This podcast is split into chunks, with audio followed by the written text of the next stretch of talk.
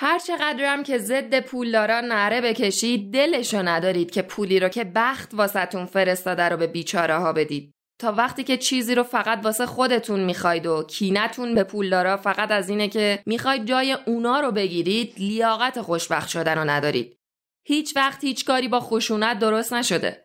دنیا رو نمیشه یه روز درست کرد. اونایی که به شما وعده میدن که همه کارا رو یه ضرب درست می‌کنن یا شوخی می‌کنن یا بیشرفن.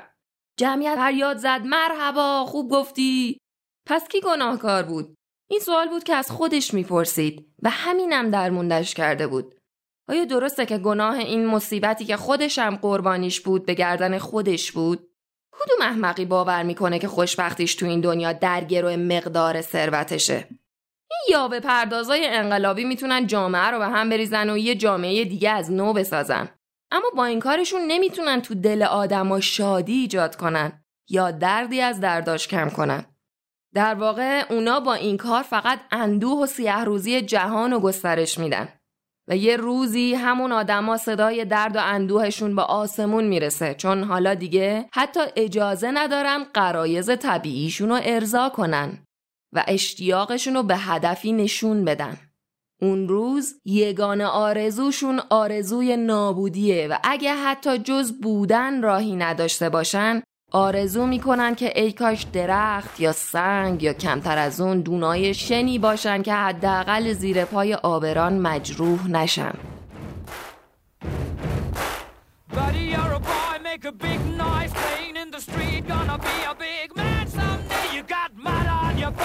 Kicking singing, We will, we will rock you.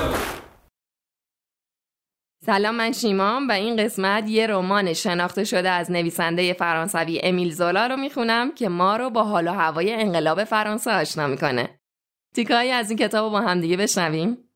جمعیت با دهانی باز گوش می‌داد. بدگمان و ترسیده به حرفای اتین که پرید روی کنده درخت کنار یه پیرمرد و شروع کرد به صحبت کردن به حرفاش گوش می‌دادن. اتین تو این فکر بود که کاترین باید همون دور اطراف باشه امید و تو دل خودش زنده نگه داشته بود تو تصوراتش خودش رو همیشه می‌دید که مقابل جمعیت و درست پیش چشم کاترین تشویق میشه آرزو می‌کرد کاترین پیداشه صداشو صاف کرد و گفت رفقای من چه رنجهایی که پیرترهای ما نکشیدن و چه رنجهایی که بچه های ما نخواهند کشید. اگه ما کار این دزدا و قاتلا رو تموم نکنیم اونا کلک ما رو می‌کنن. هیچ وقت تا به حال اینطور کینه جویانه و سنگ دلانه درباره موضوعی حرف نزده بود. با خشم زیاد دستاشو تو هوا تکون می‌داد و خشمگینانه حرفاشو به سمت دیگران پرتاب می‌کرد. درست نشونه ای از آدمی رو داشت که از سر فقر و بیچارگی از انتقام حرف می‌زنه. تو عبارتهای کوتاه سر تا سر زندگی یک کارگر رو توصیف کرد. از زمانی که تو بدبختی متولد میشه تا زمانی که توسط شرکت های معدن بلعیده میشه و این بین گرسنگی می‌کشه و گرسنگی می‌کشه تا بعد از 100 سال کار سخت گرسنه میمیره در حالی که اعضای هیئت مدیره با راحتی اون بالا نشستن و میگن و میخندن و پول پارو می‌کنن. و بعد از صد سال زندگی لاکچری به مرگ آبرومندانه میمیرن و هیچ نیازی هم ندارن که کار کنن و لایه پر قو بزرگ میشن. آیا این عادلانه است که نسل های آدم ها تو این معدن زیر زمین دارن کرور کرور میمیرن تا برای دولت ها و طبقه بورژوا کار کنن تا اونا تو ناز و نعمت بزرگ بشن و زاد و ولد کنن و قانون بذارن و تو روزای سرد تو خونه کنار شومینه هاشون بمونن؟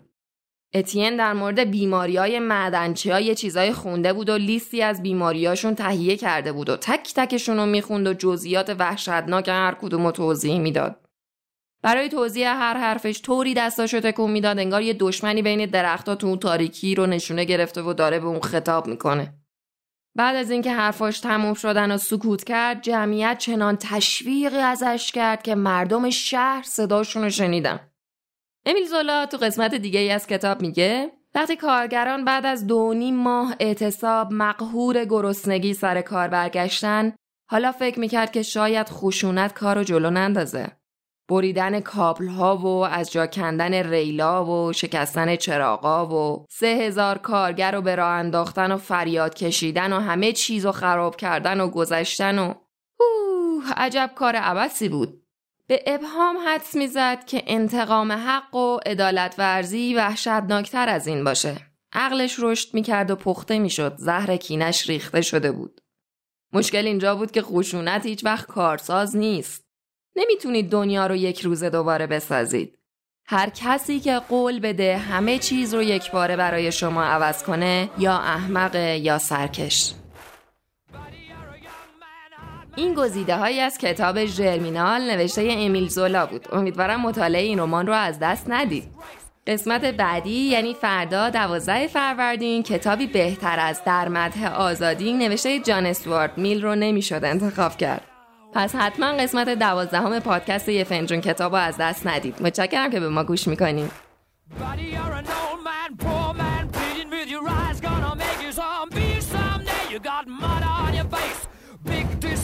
somebody better put your bag into your place. We